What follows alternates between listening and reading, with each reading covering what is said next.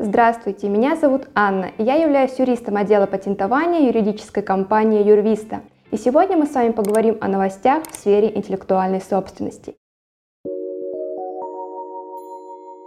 И первая новость связана, конечно же, с регистрацией товарного знака Aurora Cov для вакцины и пива Corona N. В настоящее время данная вакцина проходит клинические исследования.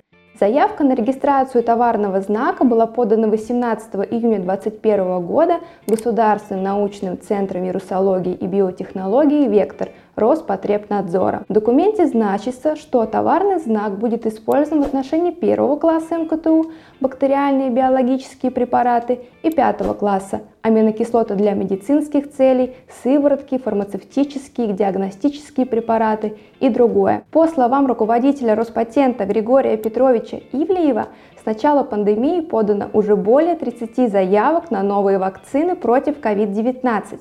По 16 заявкам на изобретение выданы патенты. При этом патентуется не только вещество, состав первого и второго компонента вакцины, но и способ применения получения отдельных компонентов, а также различные формы вакцины. Немаловажную роль во всесторонней правовой охране играет и регистрация товарного знака, что дает значительные преимущества при его продвижении как на российском, так и на зарубежных рынках.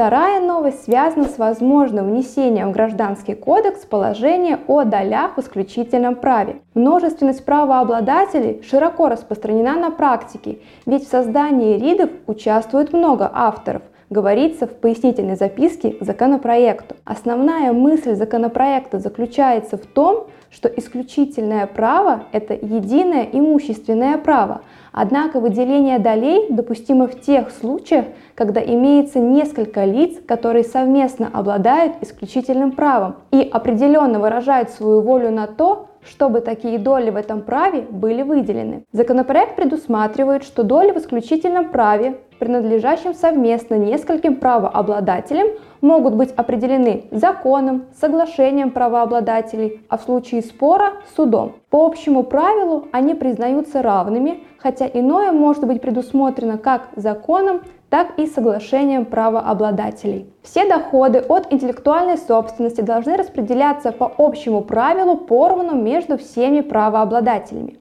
либо пропорционально в случае, если доля одного из них будет выделена. Аналогично собственники поделят между собой и расходы, например, на оплату патентных пошлин. Следующая новость связана с учреждением Российского центра оборота прав на результаты творческой деятельности. Согласно указу президента Российской Федерации от 28 июня 2021 года, Центр будет иметь статус общероссийской общественно-государственной организации, а учредит его Минцифра России. Основными направлениями деятельности центра станут обеспечение развития и безопасного функционирования специальной инфраструктуры на базе цифровых технологий. Это послужит удаленному обороту прав на результаты творческой деятельности. Подготовка предложений по организации предоставления государственных услуг при обороте прав на результаты творческой деятельности, ведение просветительской деятельности в области защиты данных прав, а также расширение международного взаимодействия действия в области обмена данными, необходимыми для экспорта и защиты прав в том числе в научно-технической сфере. В Координационный центр новой организации войдут представители Минцифры и Минкультуры России, других заинтересованных федеральных органов исполнительной власти, общественных объединений и иных организаций. Правительству РФ поручено создать центр и утвердить его бюджет в течение трех месяцев. Очередная новость в сфере интеллектуальной собственности связана с нарушением авторских прав. Так, суд в Марселе обязал скульптора Кристофа Тиксье выплатить 114 150 евро бельгийскому иллюстратору Эрже за незаконное использование образа персонажа Тинтина. Согласно постановлению суда, персонаж комиксов Тинтин является уникальным и охраноспособным объектом, и именно поэтому копирование или любое создание производных произведений будет считаться прямым нарушением авторских прав. Суд также запретил художнику продавать созданные скульптуры. Защита скульптора настаивала на том, что Тиксье вдохновляется работами, являющимися пародией на Тинтина. Поэтому использование этого образа можно считать примером свободного использования произведения. Однако суд не принял этот аргумент из-за явного визуального сходства скульптуры и персонажа из комиксов.